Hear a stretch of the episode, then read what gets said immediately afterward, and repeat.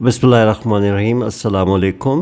میرا نام عاقل ندیم ہے اور میرے انڈیپینڈنٹ اردو کے اس ہفتے کے کالم کا موضوع ہے ایران، چین، قربت کی وجوہات۔ ہمارے خطے میں پچھلے ماہ ایک بہت بڑی تبدیلی آئی، جب ایرانی وزیر خارجہ نے اعلان کیا کہ وہ چین کے ساتھ ایک طویل مدتی حکمت عملی کی بنیاد پر شراکت داری کے معاہدے میں داخل ہو رہے ہیں۔ اس کے چند دنوں بعد ہی ایران نے اعلان کیا تھا کہ وہ بھارت کو ریلوے کے ایک اہم منصوبے سے خارج کر رہا ہے۔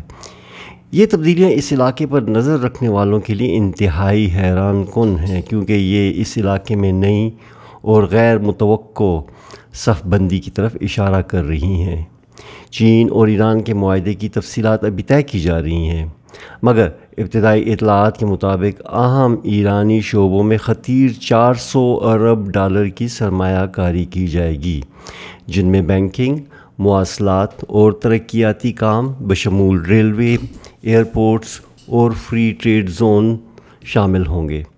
اس کے علاوہ دونوں ملکوں میں دفاعی تعاون اور حساس معلومات کا تبادلہ بھی شامل ہوگا۔ اس کے بدلے ایران چین کو بلا تعطل تقریباً پچیس سال کے لیے تیل کی فراہمی انتہائی رعایتی نرخوں پر یقینی بنائے گا۔ یہ بڑی علاقائی تبدیلی کیسے ممکن ہوئی اور کیسے یہ دونوں ملک اس قدر قریب آ گئے؟ امریکی پابندیوں نے ایران کی معیشت کو بری طرح متاثر کیا ہے۔ کرونا بحران نے رہی صحیح کثر بھی نکال دی ہے۔ حال ہی میں ایرانی نیوکلیائی اور بحری تنصیبات پر امریکی سائبر حملوں نے ایران کی سلامتی کے لیے بھی سنجیدہ سوالات کھڑے کر دیے ہیں۔ ایران کے پاس دنیا کے تیل کے پندرہ فیصد ذخائر موجود ہیں اور وہ قدرتی گیس پیدا کرنے والے دنیا کے پانچ بڑے ملکوں میں شامل ہے لیکن امریکی پابندیوں کی وجہ سے ان بیش بہا قدرتی ذخائر کے کم ہی خریدار نظر آتے ہیں۔ ان پابندیوں کی وجہ سے پچھلے سال اکتوبر سے ایرانی معیشت میں تقریباً آٹھ اشاریہ پانچ فیصد کمی آئی ہے۔ دو ہزار اٹھارہ میں ایران روزانہ چالیس لاکھ بیرل تیل برآمد کر رہا تھا، جو اس وقت گر کر بیس لاکھ بیرل ہو گیا۔ یہ حالات کرونا سے پہلے پیدا ہو چکے تھے اور اس کے بعد تیل کی عالمی طلب میں مزید کمی کی وجہ سے اور خرابی پیدا ہوئی ہے۔ معاشی تنزلی اور امریکی پابندیوں کی وجہ سے ایران اندرونی سیاسی خلفشار کا بھی شکار ہے۔ پچھلے سال ایران میں معاشی مشکلات کی وجہ سے سیاسی بے چینی کی ایک بڑی لہر آئی، جسے سخت طاقت کے ذریعے کچل تو دیا گیا، مگر اس نے ایرانی سیاسی ڈھانچے کو ہلا کر رکھ دیا۔ ایران کی علاقے میں اور خصوصاً ہمسایہ ممالک عراق، یمن، شام اور لبنان میں سیاسی مہم جوئی اور فوجی امداد نے بھی بیمار ایرانی معیشت پر سخت بوجھ ڈالا ہوا ہے۔ جنرل سلیمانی کا قتل بھی ایران کی سلامتی کو درپیش خطرات کی طرف ایک واضح اشارہ تھا۔ ایران نے علاقائی اور مختلف سیاسی اور معاشی وجوہات کی بنا پر بھارت سے کافی مضبوط سیاسی اور معاشی تعلقات قائم کر لیے تھے۔ بھارت نے چابہار بندرگاہ پر کافی بڑی سرمایہ کاری کی، مگر امریکی دباؤ کے نیچے آ کر بھارت نے حال ہی میں اس مواصلاتی منصوبے میں مزید سرمایہ کاری کرنے میں ہچکچاہٹ کا مظاہرہ کیا۔ اس لیے ان بڑھتے ہوئے بقائی خطرات اور طوفانوں کا مقابلہ کرنے کے لیے ایران کو ایک طویل مدتی قابل اعتماد، معاشی، سیاسی اور عسکری مدد کی ضرورت تھی۔ جو چین اور ایران کو اس قدر قریب لے آئی کہ چین اب ایران میں اپنی سب سے بڑی بیرونی سرمایہ کاری کرنے کے لیے تیار ہو گیا ہے۔ چین نے ایران کو گلے لگانے کا فیصلہ کافی سوچ بچار کے بعد کیا ہے۔ اس کی بہت ساری عالمی وجوہات بھی ہو سکتی ہیں، مگر ان میں علاقائی مسائل کا بھی بہت بڑا ہاتھ ہے۔ چین اپنی معاشی بالادستی قائم کرنے کے لیے ایک بڑے مواصلاتی منصوبے بیلٹ اینڈ روڈ پر کام کر رہا ہے اور اس میں حامل مشکلات کو ختم کرنے کے لیے ہر قدم اٹھانے کو تیار ہے۔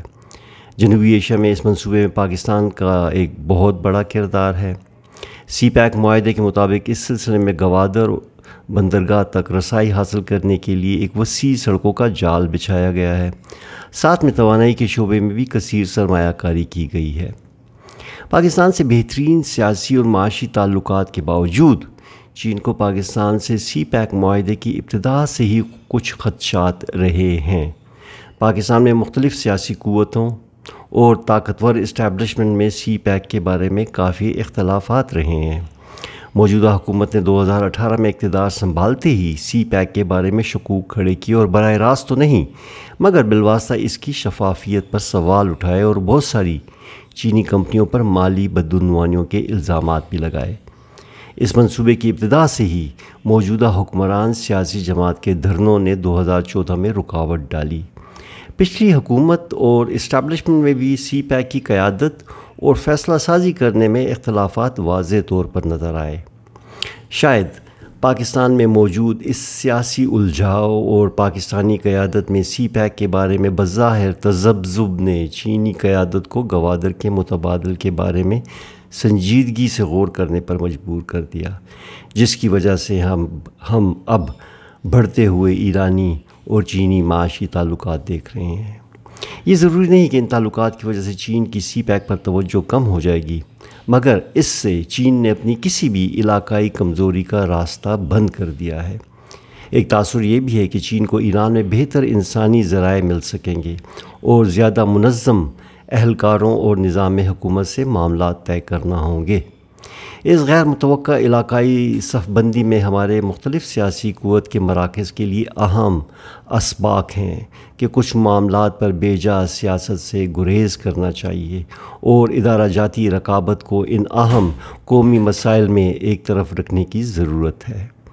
یقیناً چینی قیادت کے ایران کے بارے میں فیصلہ صرف پاکستان کا متبادل نہیں ڈھونڈنا تھا۔ اس فیصلے کی اور بھی بین الاقوامی وجوہات تھیں، جن میں سر فہرست شاید بھارت کا دگنا معاصرہ کرنا تھا۔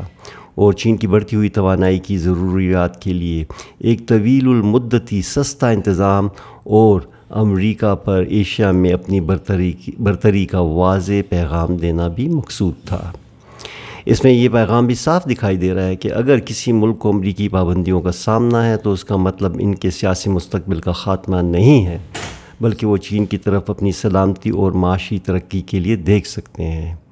چینی اور ایرانی بغلگیری امریکہ کے لیے اس علاقے میں سنجیدہ دفاعی مسائل پیدا کر سکتی ہے۔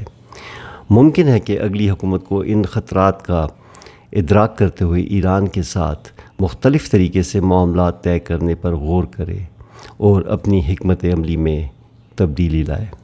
شکریہ السلام علیکم۔